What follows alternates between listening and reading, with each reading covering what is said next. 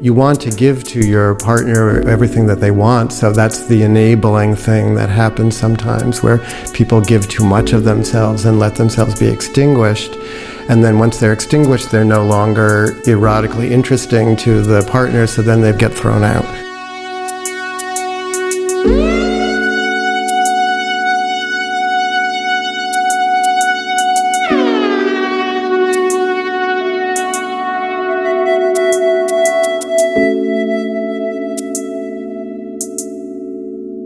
Welcome to Lovelink, your guide to love and sex in all forms. We're your hosts, Simone Humphrey and Sina Simon.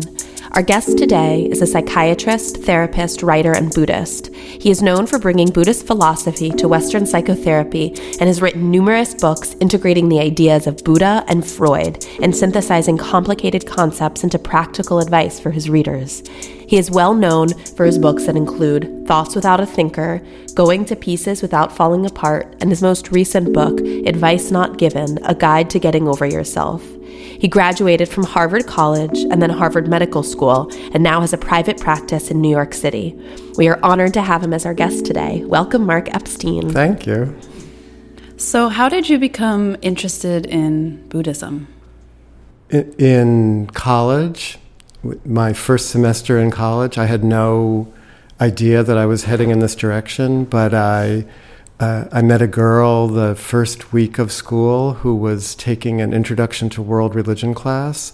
Uh, and I decided, oh, that sounded good. Um, a so romantic interest? A romantic interest, yeah. So I followed her to the Introduction to World Religion class. And the first semester of the class was Eastern religion, and the second semester was Western religion.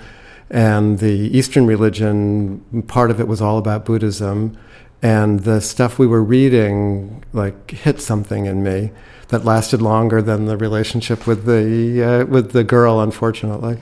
Um, but uh, that stayed with me, and there were there was a lot of um, uh, there were a lot of doorways into Buddhism at Harvard in those days.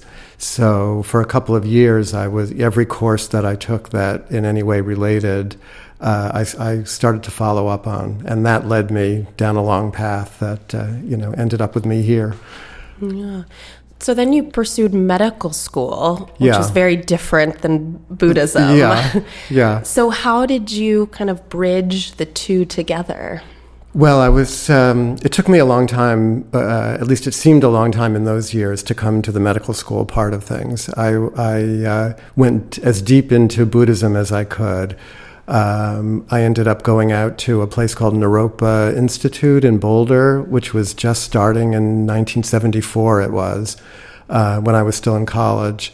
And I met all these American Buddhist teachers who were about 10 years older than me, who had already been to Asia. They were in the Peace Corps in the 60s and met various Asian Buddhist teachers and then come back to America and they were starting to teach. And I was like their first student or one of their first students. Um, and then I traveled with them throughout uh, Southeast Asia, met their teachers, and then realized that I was going to have to do something with my life. Um, and I had grown up, uh, my father was a, a, physician, first at Yale and then at Harvard. He always wanted me to be a doctor. I was like, no, I'm not, you know, maybe I could be a therapist of some sort, but I didn't really know what that meant. Uh, but at that point, uh, something in me uh, became willing. Um, I think because I had found the Buddhist thing that meant so much to me, so I sort of had my own uh, ground. And then, oh yeah, I could I could do medical school. I said to myself. So um, I, I, took all the pre med courses that I hadn't taken in college as a you know extra year, and then uh, applied to medical school. Went to India for a year or for part of a year, and then started medical school when I came back with the idea of becoming a psychiatrist. So I think I was one of two people in the class who uh, uh, uh went in with that uh, with that notion. What was it about Buddhism that resonated with you at that time? And also, how did you see yourself changing from the time that you first were exposed to it yeah. kind of through throughout, you know, your what sounds like your early 20s and when you were going to medical school? Yeah. How was it impacting you? I think uh, you know that the first thing I read about Buddhism that that sort of um, flipped a switch for me was all about uh, how the untrained mind is anxious. It, uh, you know, that it's like a fish flapping on dry ground. I remember that phrase. And I think there was, I had a fair amount of anxiety. I wasn't crippled by anxiety, but I was very conscious of my anxiety and, you, you know, uh, confident but also insecure and insecure in my, um, uh, in my social relationships a little bit. Um, so I think this idea of that there was something I could do for myself, uh, taking my own mind in hand, so to speak, um, that grabbed a hold of me and sort of gave me a way into myself because I think I was uh, I was good um, uh, with other people in a certain way, but kind of, but didn't really know who I was. Um, I think that's a fair statement. Uh, so Buddhism like gave me a way in, is what I would say, um, and then it also uh, uh, opened me up to uh, a whole group of other people who I liked who were pursuing it. So when I went to Naropa, it was like the whole New York art world was also at Naropa. You know, uh, po- beat poets and dancers and visual artists, and uh, so it was like uh, you know, the curtains were parting in front of me, and Buddhism was part of that for me, and ended up bringing me to New York actually. And probably a much smaller world back then. It seemed huge to me, but uh, but there weren't a lot of you know there were books written by. Uh, uh, a couple of uh, British or German ex monks, but there wasn't a whole plethora of like self Buddhist self help yet. Because now it's become such a popular. Now it's now it's like yeah. you know I don't know if I'd be into it now. You know. Right. If you had discovered it now. If I discovered it now, I it might be too. I might be too. Uh, uh, uh think it, it, was too uh, low level or something. You know. yeah. Well, Buddhism is, I mean, it's certainly something that's incorporated into our culture, but I think a lot of people don't really necessarily know what it means yeah. or what it is. Sort of like, oh, mindfulness, that term is thrown around. Yeah, mindfulness has like, sort of well, really, really entered. It's not a great word, mindfulness, but. Well, and it's kind of also been co opted by businesses and the tech world yeah. to sort of right. a way to optimize your work and your professional life, yeah. which seems like it kind of takes away from the core of Buddhist philosophy. Yeah. Well, you know, one of, one of the uh, teachers of mine in college who drove me towards Buddhism or kind of opened it up for me was a fellow named Daniel Goleman, who was he was a graduate student in a psychology course I was taking, uh, and he went on to become the psychology writer for the Times, and then he wrote this book, Emotional Intelligence, which uh, actually is what uh, helped bring mindfulness into the business world. Um, because you know he was, but he was a um, Dan, Daniel Goleman's a great figure in uh, interpreting Buddhist psychology for the West, and he didn't really have any business experience, but he could he was a good journalist, and he could take the concepts, the Buddhist concepts, which are basically about, uh, you know, emotionally we tend to act out with uh, without uh, the ability to really um, know what we're doing or regulate our frustration or you know in some sense our emotions. I quibble with this interpretation because i'm as a therapist i'm kind of pro emotion and there's a way that the buddhists can clamp down on emotion or on desire you know. There's a way of interpreting buddhism that uh, where the first noble truth you know of buddhism is that life is suffering suffering's not such a good translation. It, it should be more like there's a, a tinge of unsatisfactoriness in life, even though there's so many pleasures. But the pleasures can't last the way we want them to last. So even when we're happy, we're conscious of how uh, uh, impermanent it all is. So there's an undercurrent of suffering.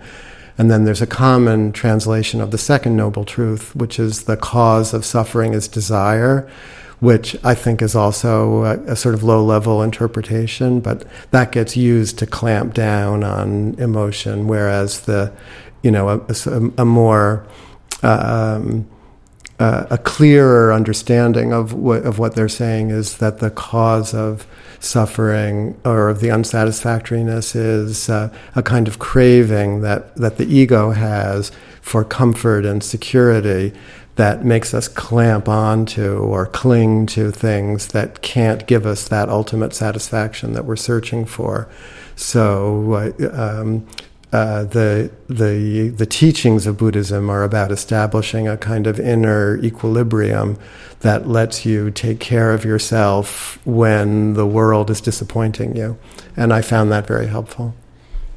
Can you talk about how that plays out with relate with regard to romantic relationships? Because I think this piece around clinging on yeah. to the other because yeah. we expect that they're going to be able to totally take care of us or satisfy us, satisfy us, yeah. meet all our needs, um, and in a sense save us yeah. from ourselves. Yeah. Um, and our own discomfort yes. around desire and, yeah. and yearning and longing for something and that kind of feeling of being out of control. Yeah. Well, there's a lot to talk about there. I tried to write about this. I, I wrote a book called Open to Desire. Uh, that uh, that was uh, not one of my more successful books in a commercial sense, but where I was trying to take on the generic Buddhist, uh, you know, Eastern. Uh, clamping down on desire as something that we have to get rid of, you know, attachment as something that uh, is an impediment. You, you know, in Western psychology, as I know you know, attachment is a good thing. If, uh, if a child is not attached enough, then they feel empty, then they can't have healthy romantic relationships, and so on. So I was trying to rescue desire from the Buddhists in this, uh, in this book by saying we need desire. It, desire is what brings us not just to our romantic relationships, but also to our spiritual lives.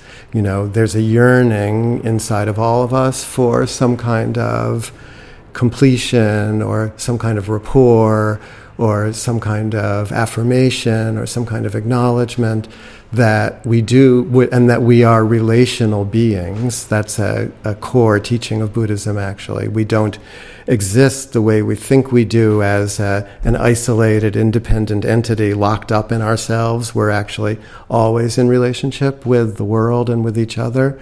So, and that gets um, channeled in romantic relationships. So I'm I'm all for romantic relationships, um, and um, but as we know from the psychotherapy world, transference is everywhere, not just between a patient and their therapist, where they transference is where you impose your unresolved, unworked through early relationships on your significant other. So in therapy, you tend to impose it on your therapist, like maybe my therapist will save me the way my parents couldn't, or will know me the way my parents didn't, or maybe my therapist is making me angry the way my parents did.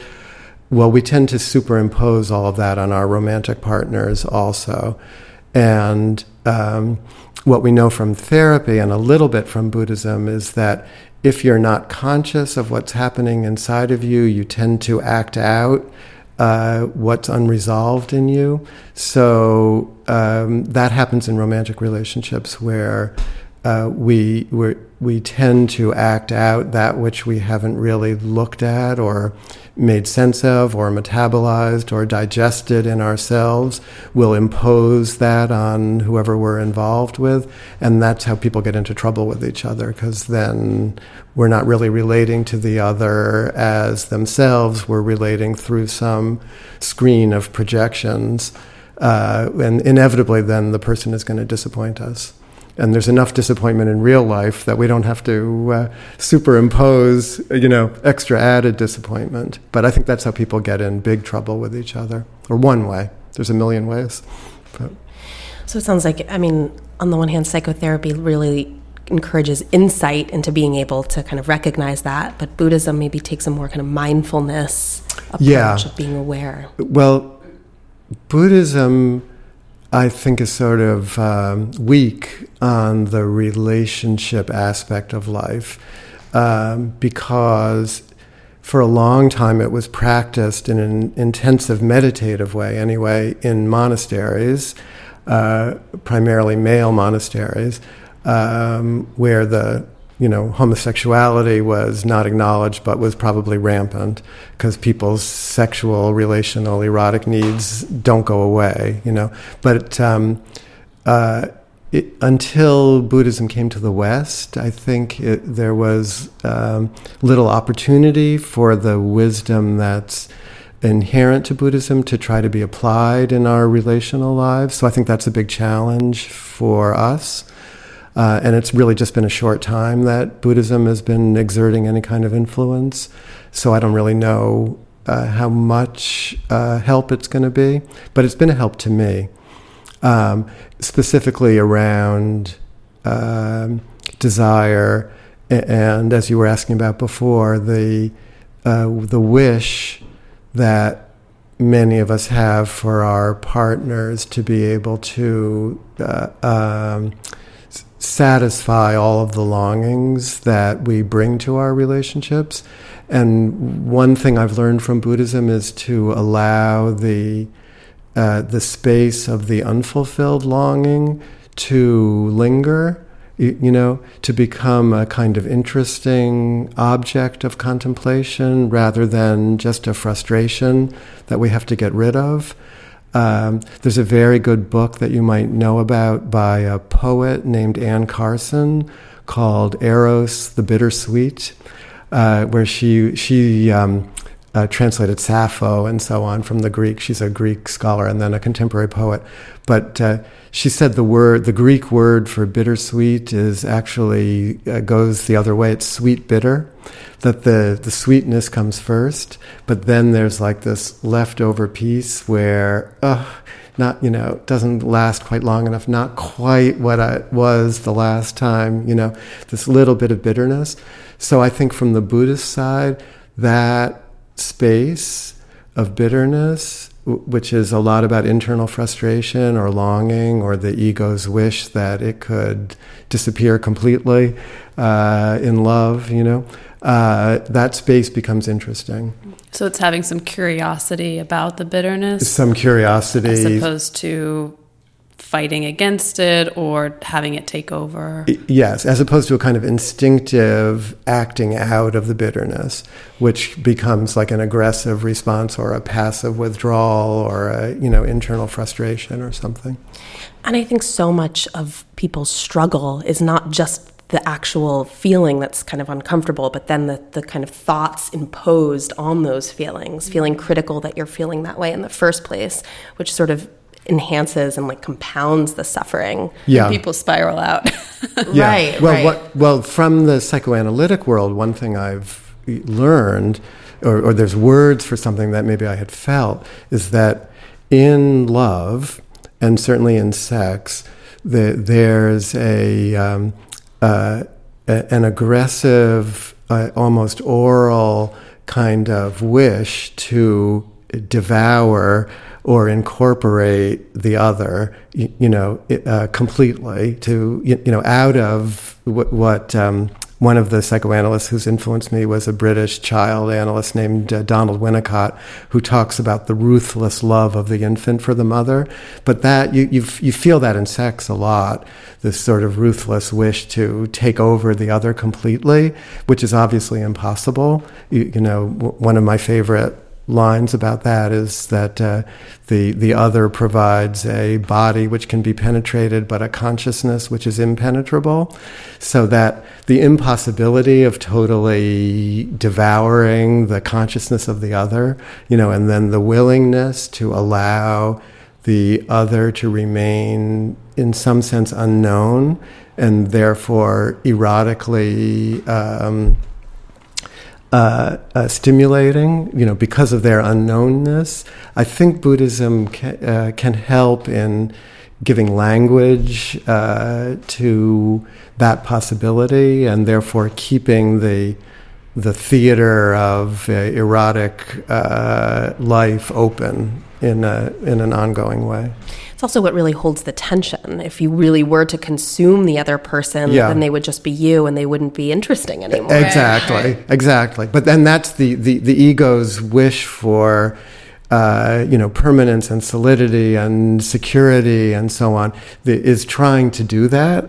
You, you, know, and then if it comes close to succeeding, then it's all alone again. It, you know, so right, it's that delicate balance yeah, between the two. Yeah, but a lot of times partners you, you, know you, you want to give to your partner everything that they want. So that's the enabling thing that happens sometimes where people give too much of themselves and let themselves be extinguished. And then once they're extinguished they're no longer erotically interesting to the partner. So then they've given themselves completely and then they get thrown out. Something we really value at Lovelink is the ability to tune into our partners. This can be incredibly challenging between work, friends, television, and everything else life throws at us. It is completely natural to feel distracted and forget to focus in on the person we love most. Non is a sound meditation app for the iPhone that can help facilitate slowing down and connecting. Spelled N O N, it comes from the concept of non duality, meaning not divided, oneness. What makes the Non app unique is that it isn't a collection of pre recorded music. Instead, Non produces each sound note by note, making no two sessions ever alike. This lack of familiarity means you can approach each session unclouded by expectation, forever keeping your attention purely in the moment. Set the timer, sit with your lover, and meditate. Download Non today in the iPhone App Store.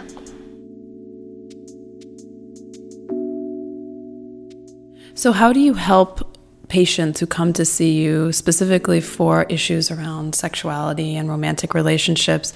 And, and also you know helping them to think about this bitterness that they have in a different way. Yeah.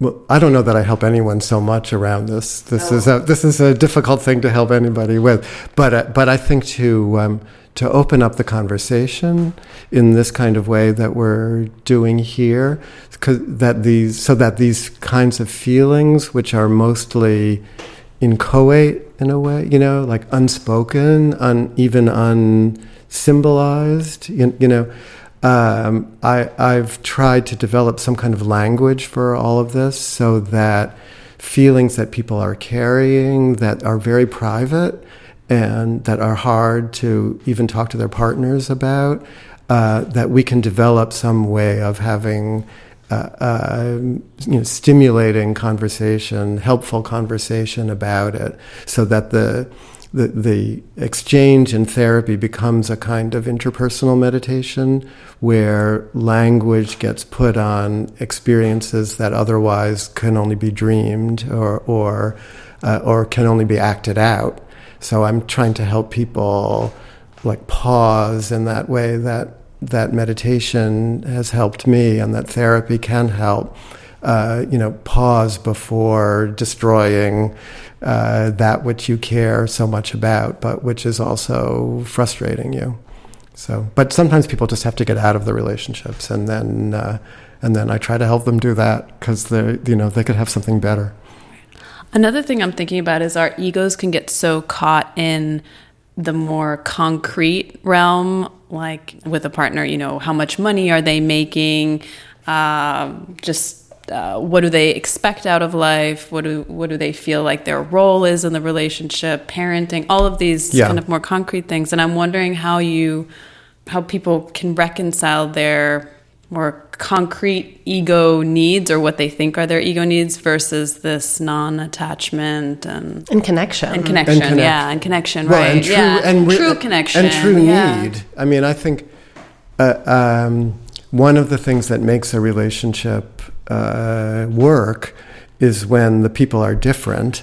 you know, so that they're learning from each other and they're exposed to aspects of the world that the other person you know knows and embodies and can bring into their lives so that, that that's a real sharing.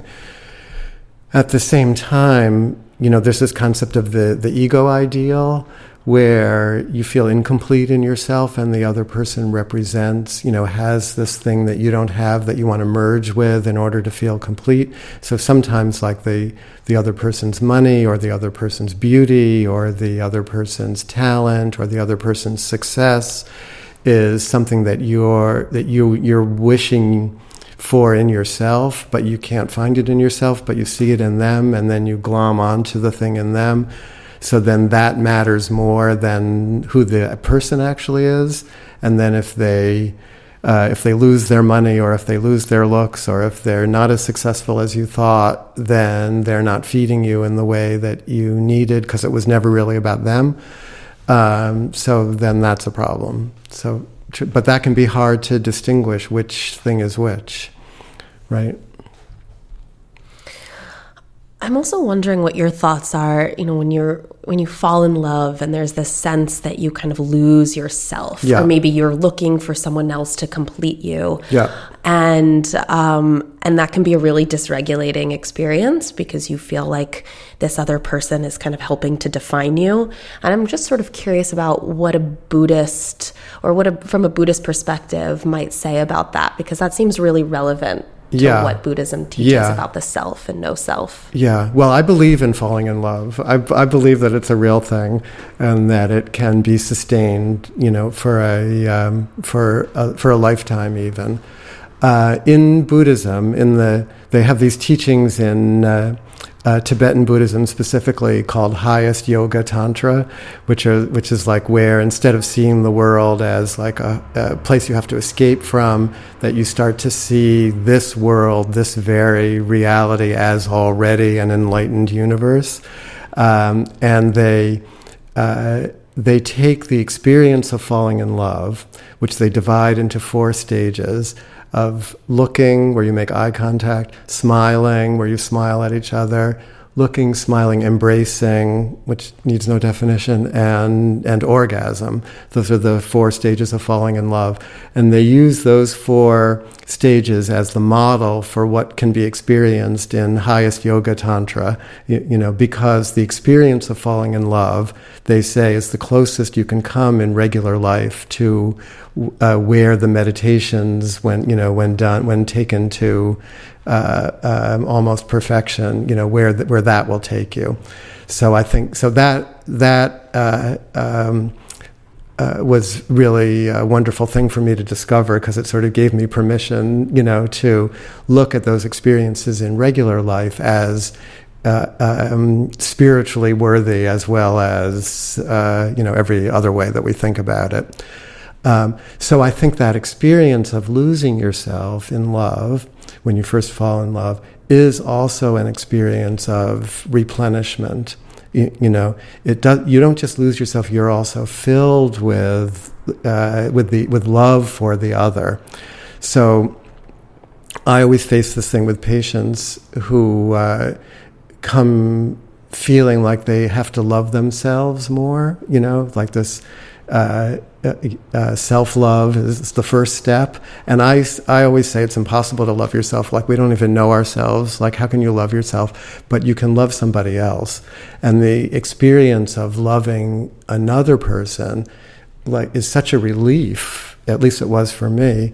That oh yes I you know I'm capable of this kind of love and that settled some some uh, discomfort that I had always had with myself, you know, not knowing if I could or what I, you know, who I was, you know, once I could feel myself in love, then uh, uh, that was a huge relief. So I, I think that's a valid experience. And sometimes um, it is a relief to, to discover that you are capable of that kind of Yeah. love. And sometimes it's immensely anxiety provoking yeah. too. Well, it makes the ego uncomfortable. If you're if you're if the ego is trying to um, maintain its hegemony, you know, if it's trying to maintain its position of control, then love, like silence, also like that's why people have trouble with meditation. But but love is is immensely dysregulating, as you said before. It's unnerving. Like who am I, and where do I stop in the other, and you, you know. But that's very good for the ego because the, the, the ego at its best is able to relinquish control. You know, we need it, but we don't need it all the time. So the merger that happens uh, is uh, uh, is like uh, deep sleep. You, you know, we don't have to be maintaining our identity all the time either. In fact, every day we go to sleep and we let go of it. You know. Um, and that's what the ego needs. And love provides one way of uh, allowing that coming and going. People get attached in a Buddhist negative way. People get attached to the feeling of merger. You, you know, I see that a lot from patients. Um, where it's a great feeling. It's a great feeling, but like I, I had someone in my office the other day who uh, a young, youngish woman, but in a new, relatively new relationship, who was saying, "Oh, we we make love every day," uh, and I was like, "Really?"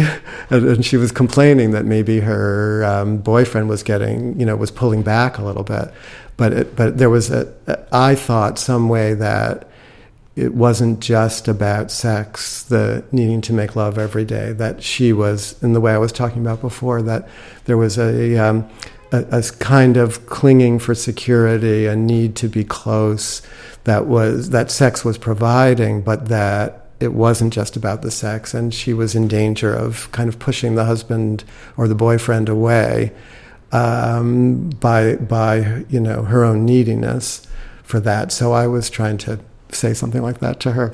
We'll see. That doesn't feel good for the other. The, being on the receiving end of that doesn't feel good. That you're something is being taken or controlled. It's sort of a traditional a traditional thing that it's the the man who's demanding it all the time because it's the only way that the man can get his uh, needs for affection met other than drinking. Um, uh, but it was seemed to be flipping around a little bit in this generation, so I thought that was interesting too. But I think it's the same. You, you know, it's so easy to transfer all of our needs into into sex and then to act it out on the other and and then that's hard to bear some of what you're talking about also reminds me of what you talk about in your recent book advice not given a guide to getting over yourself mm-hmm. and really being able to kind of let go of some of these ego attachments and sort of think outside yourself. And I'm wondering if you could just speak a little bit about that message and, and how getting over yourself might be helpful in relationships. Well, that that uh, speaks to what I was trying to say before that the that we need our egos. You know, the ego comes into being around the age of three or four when the intellect uh, uh, develops enough that we start to be conscious of, oh, I'm a separate person, and that's my mother, and that's my father, and I have to relate to them in different ways, and then I have to go to school, and and I'm dreaming, and I and uh, I'm hungry, and so all, the ego is all about taking care of yourself and managing the pressures that come from both inside and outside. So we have to develop one. If we don't, then it's too hard to cope with the world. Um, but then uh, it becomes very easy to be totally identified with the ego, to kind of let it take over. Uh, and then relationships come along, intimate relationships, where uh, actually for the relationship to work, the egos, the mutual egos have to keep dissolving, you know, losing their boundaries and merging and then pulling back. And so then the, the task of the ego is uh, um, uh, evolves. It's not like the ego didn't have to uh, dissolve uh, previously. That's what play as a child is about. That's what fantasy is about. Even when watching TV or reading or playing video games, the ego is losing itself for a bit. But to do it relationally is putting another demand on the ego. Doesn't really know how to do that so well. Um, and uh, but it's immensely gratifying to get over yourself, you know, to, to have to stay in a position where you're trying to control the other because the ego wants control, the ego wants security, the ego wants to be told how great it is, and the ego is inherently insecure because it doesn't really exist. You, know, but it's trying all the time to, oh yeah, I'm really here, you, you know, and I really matter, and you have to affirm that for me. So life gets so much easier when you learn uh, that in giving to the other, uh, you you actually are fed in a different way than you imagined you had to be, and you know relationships can teach us that, as as can therapy, as can meditation sometimes.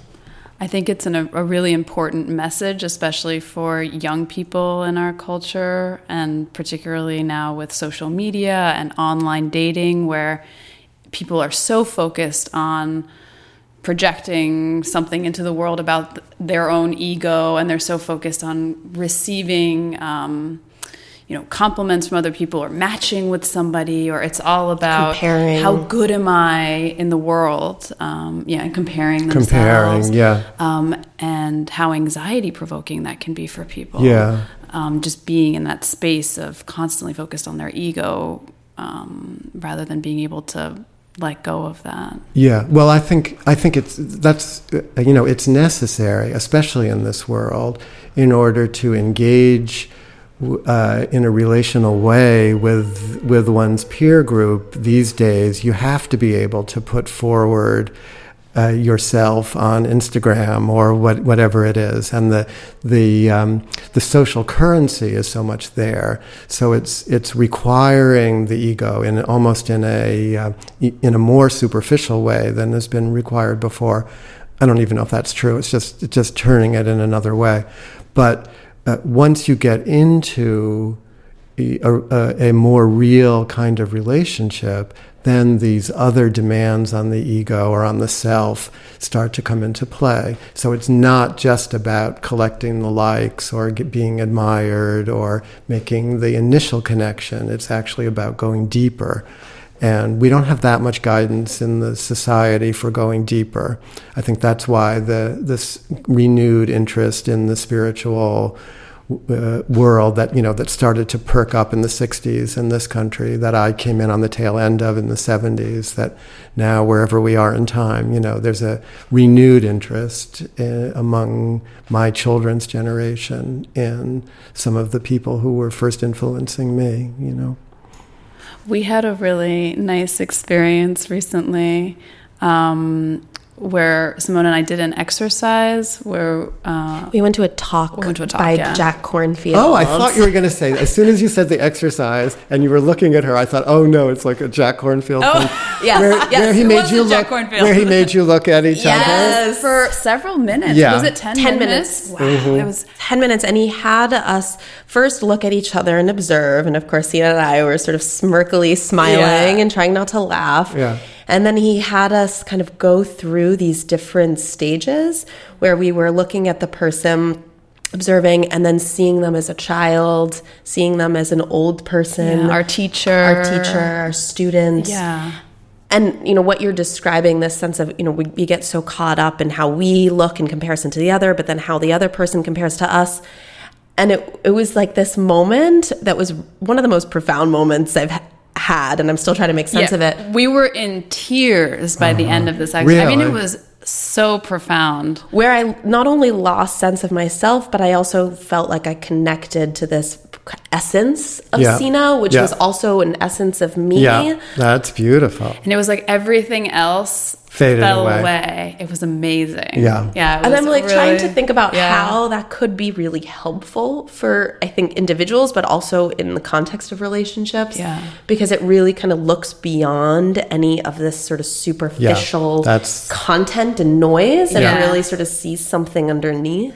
And I think it's. I mean, we've had a close relationship for a, for a while, but there was something about that experience that I some I think about it. Mm-hmm. Like I almost get tearful now when I think about it because it really brought our connection deeper as friends and as business partners and Well, because you, know, connected on a soul level. Yeah, Jack's. yeah. I've known Jack was one of the first people who that I met in my path. You know, coming into Buddhism. So I've known him forever, and I've seen him develop that. Like I never liked that staring at each other. I thought it was like California and forced, but I, but I can see he's really made something out of it where you're parting the veils, you know, the veils of ego, the veils of personality, the veils of identity, you know, and really connecting. I mean, you love each other already, so it's the the bond is there, but really connecting on the soul level.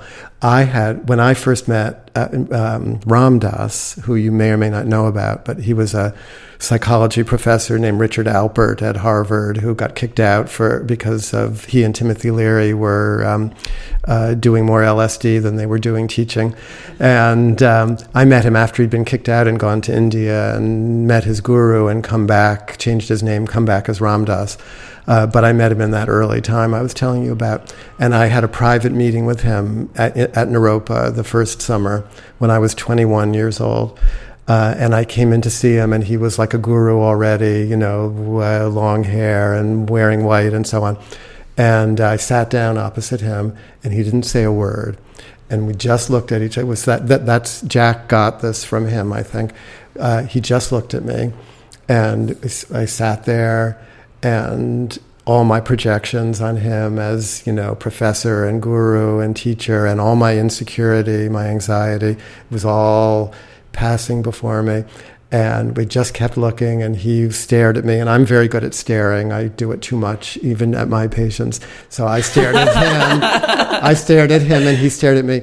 And it went on for about five or five or ten minutes. And finally he said uh, are you in there? I'm in here far out. and, and, it was that same, you know, soul connection. Soul yeah. connection, you know. And um, there's a thing in Buddhism where you know no self, no soul. So for a long time we didn't talk about soul, but I think it's okay to bring the word back because it defines something, it explains something that you you experience with each other. That's so great.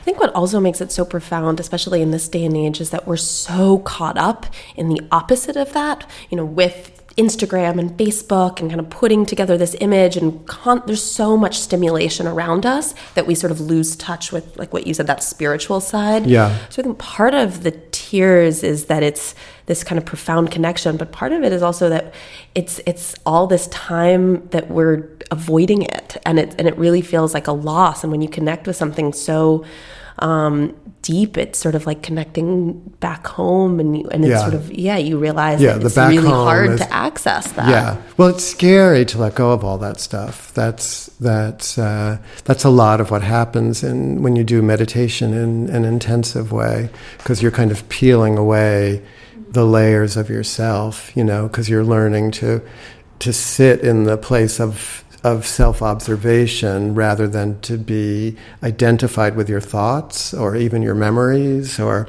uh, you know who you think you are. So it's all coming up and passing and uh, before you, and as it passes before you, it sort of dissolves. But you're still there, watching it all. And some, some for some people, that's like such a wonderful experience, like it happened with the two of you looking at each other. For at other times, it can be really scary because everything you thought you were you're not and then what are you? Yeah, and you don't really know yeah. what you are you know and you the thing is you don't have to know. That's you really don't have to know. You can just you can just feel it you know and it's there in the consciousness. It's there in the love that kind of comes bubbling up if you let go of all the crap uh, there really is a, a, a, soul level of loving awareness that uh, one can contact that's so reassuring. Yeah, it was very comforting. Yeah.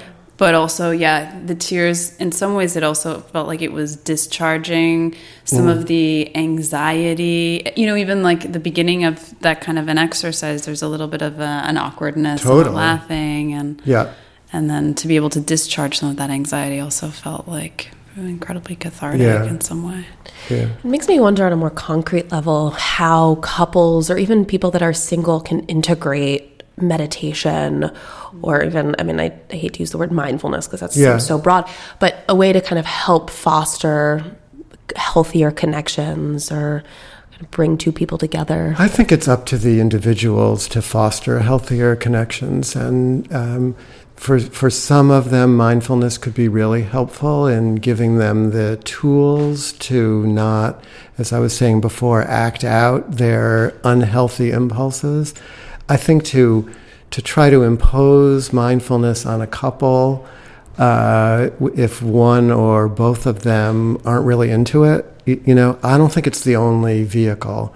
Uh, and I think that's sort of the mistake of the cognitive therapists, you know, like they like here's a workbook for how to uh, be less anxious, and let's do it. You know, you have to do it this way.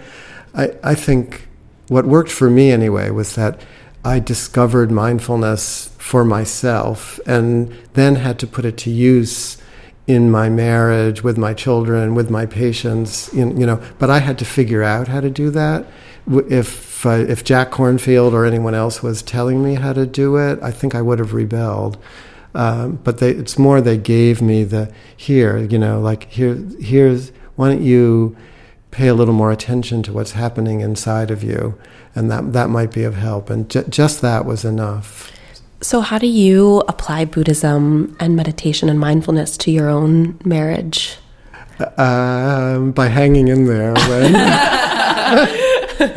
when. uh, when it's most difficult, and by not forgetting the love when I can't feel it, uh, and by um, making room for uh, difficulty, even for anger, and for disagreement, uh, by uh, by seeing all of that as uh, potentially lucrative fertilizer uh, and also by uh, by not uh, withholding the love. You, you, know, by know, by really um, uh, uh, valuing the the love that's there and that that emerges. You know, uh, anew each time that that one might think it's not there. Then to feel it again is um,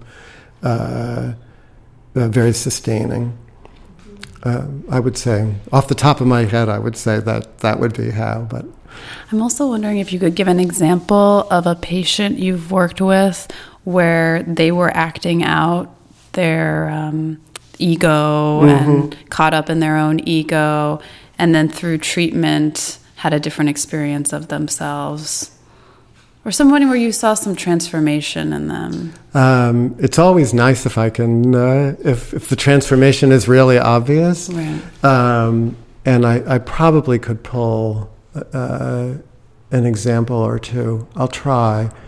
Or um, even a subtle transformation, because. Yeah, no, I, it's not hard to find. Uh, but I don't want to give the impression that uh, that therapy necessarily works that way, where the uh, you, you, know it's like oh, you throw a switch and uh, the person's better. But um, uh, I've had a, a, few patients with uh, uh, history, long histories in their adolescence of, of eating disorders. Um, specifically, in the person I'm thinking about, bulimia. Um, and she was uh, very unclear about where any of those impulses came from, uh, the bulimic ones, you know, to bulimia is about like eating past the point when you're full uh, and then throwing up basically to get rid of the uh, um, all the all the extra food that's been taken in. And I got her to pay attention to how she felt when she went home to her family of origin and was sitting at the dinner table when she her parents would be fighting or her her father I think drank too much and very kind of self preoccupied and she was uh, in any case at the dinner table basically feeling ignored and the uh, the impulse after dinner was over to come back to the kitchen and furtively eat a lot of stuff very quickly. Uh, she was able to tie to those uh, uh, earlier feelings of being ignored at the dinner table. And which had been, she was unaware of that before we started talking about. She would just find herself, you know, late at night in the kitchen, uh, you know, eating in that way. And uh, once she could make that connection, it opened up that space that I was referring to before, that a kind of space of self contemplation, where the uh, uh, she had a better sense of who she was just before the impulses took her into the pantry, you know, and that gave her some room to begin to regulate it. So. Uh, you see that in all kinds of addictive behaviors, you know, drugs, uh, sex, um, gambling, whatever it happens to be, that the, the triggers are not really known internally. And therapy or meditation, therapy really more than meditation, can um, uh, help to illuminate what they might be. And then what we've learned from meditation about how to be with uncomfortable feelings without pushing them away or without indulging them. That's sort of a core meditative strategy, you know.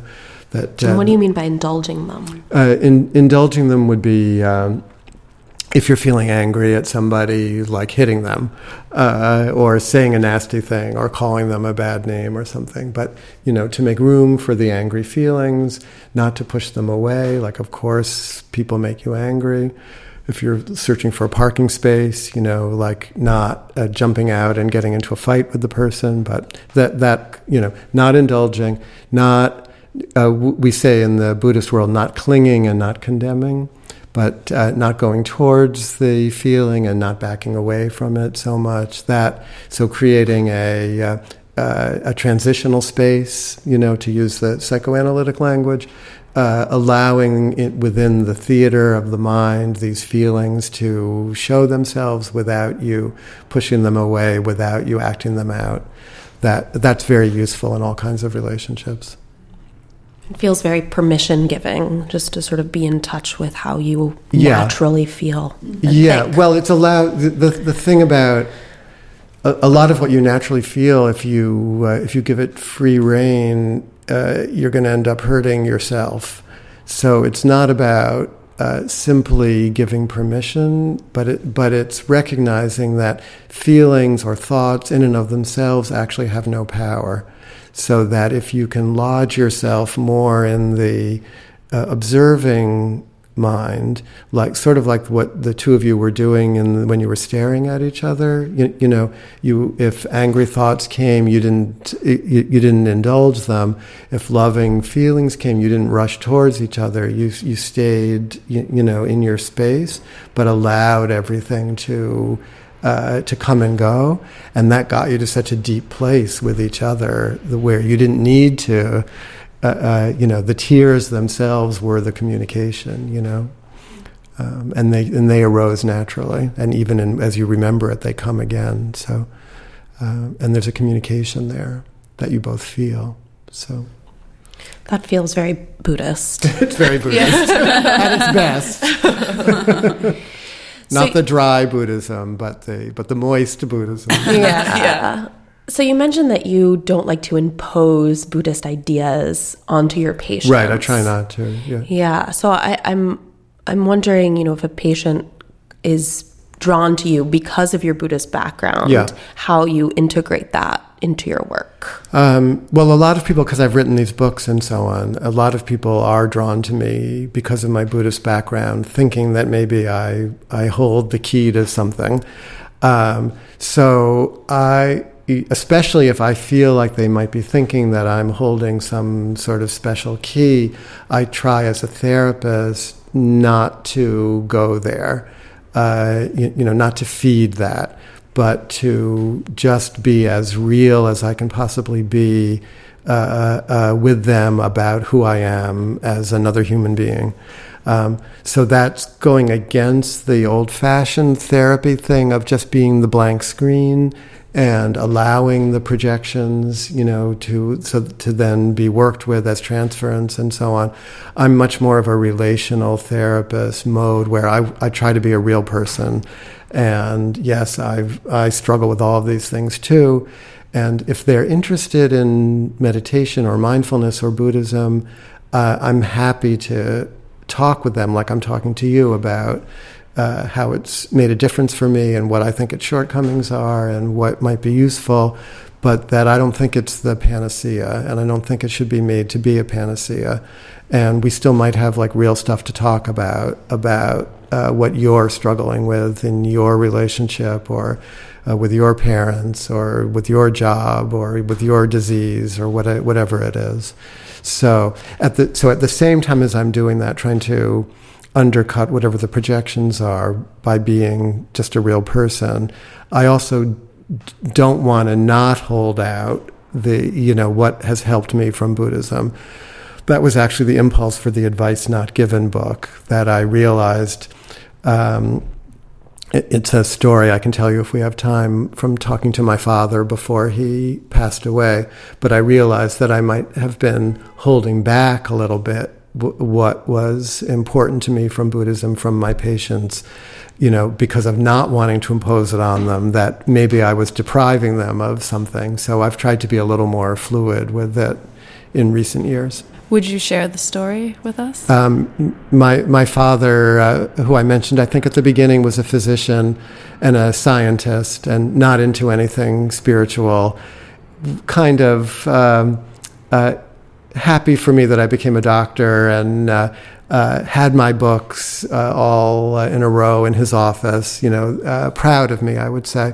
But we had never had a, a, any kind of discussion about anything that I would call spiritual. But he uh, got a brain tumor at the age of 84, that uh, the kind that John McCain has and that Ted Kennedy died of. Um, and it was on the non dominant side of his brain, which meant he didn't know he had it and he could still function cognitively. And he was working as a doctor and everything. Uh, but he got lost driving home one day from work, the same 15 minute drive. So it was on the non dominant side of his brain that affected balance and direction. So by the time, you know, his getting lost was the indication that something weird was going on. And then he had a brain scan and they saw the tumor and it was too late to do anything about it. It had already spread. Um, so he knew that he was going to die soon, uh, as did I. And I realized sitting in my office one evening after my patients had left that I'd never really talked to him about what I m- maybe had learned from Buddhism about what might happen around death and how to use uh, meditation to sort of help yourself in that time.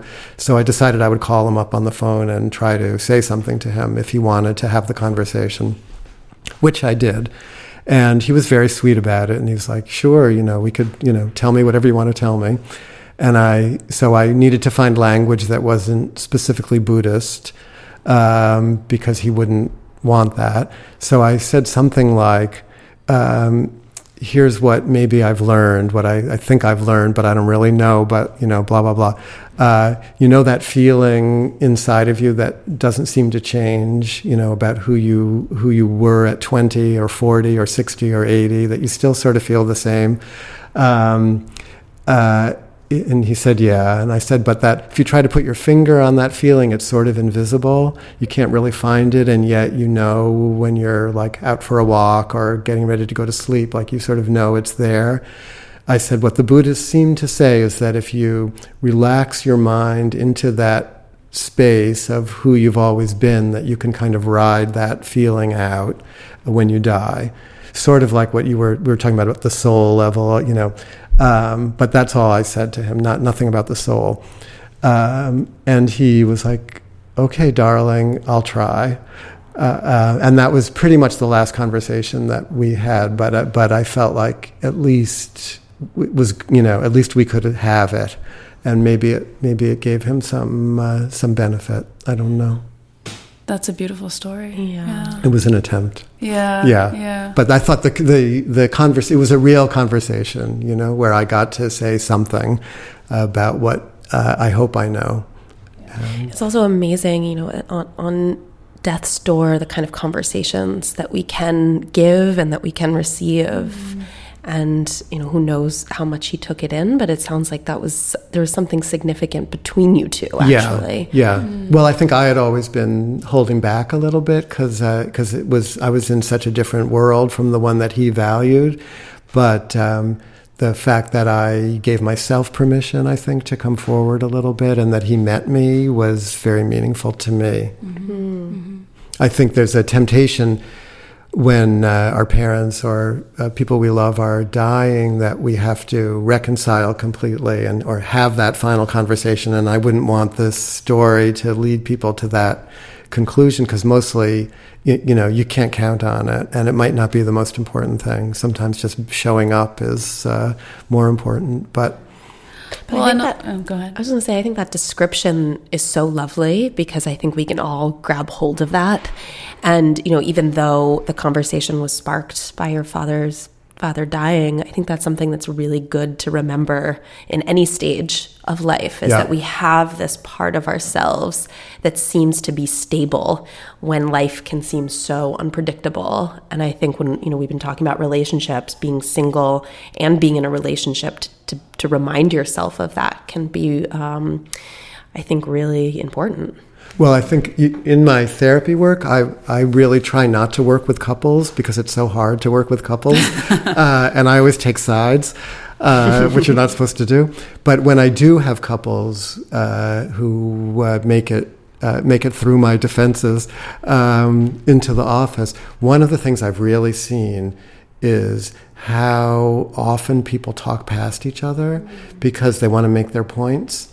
Um, and I'm what what I find myself doing now is trying to get people to back off of the points they're trying to make, uh, so that they can really hear each other. Or I think what what I'm the reason I'm thinking about this is so that each individual can speak in a way that's sort of like how I was trying to talk to my father, like like this is just what I think and I'm not really trying to impose it on you, but I just want to say how it feels to me, you, you know. Not trying to win something. not trying to win something, yeah, or you, you know, or um, change the other person's mind, you know, so that they'll see it the way you see it. Uh, but just floating how you see it is, you know, is especially for couples who may be seeing things completely differently and have to, but where the where the communication isn't happening is that they're not willing to accept without uh, uh, clinging or condemning uh, the other person's point of view. That that uh, when I can successfully let that happen, then a real communication takes place, and that's that takes some of the negative energy out of the room. So, do you have any final advice for um, people in long term relationships about how to sustain intimacy and connection? Um, sex is really important, I would say. So don't give up on it if you uh, if you haven't already. Uh, it's hard to get it back when you uh, uh, when you totally let it go. Uh, and I don't think I don't. I've seen couples where it's not the most important linking thing. So I don't think you have to think that it is, but uh, I think it's more difficult without it. Well, thank you so much for being with us today. It's a pleasure.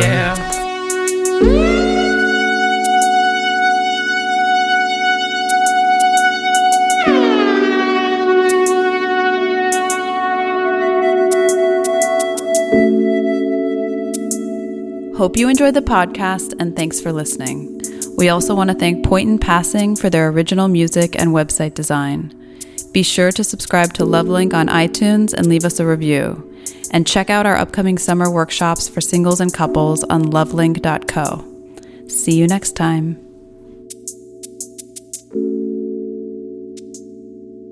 Mm-hmm.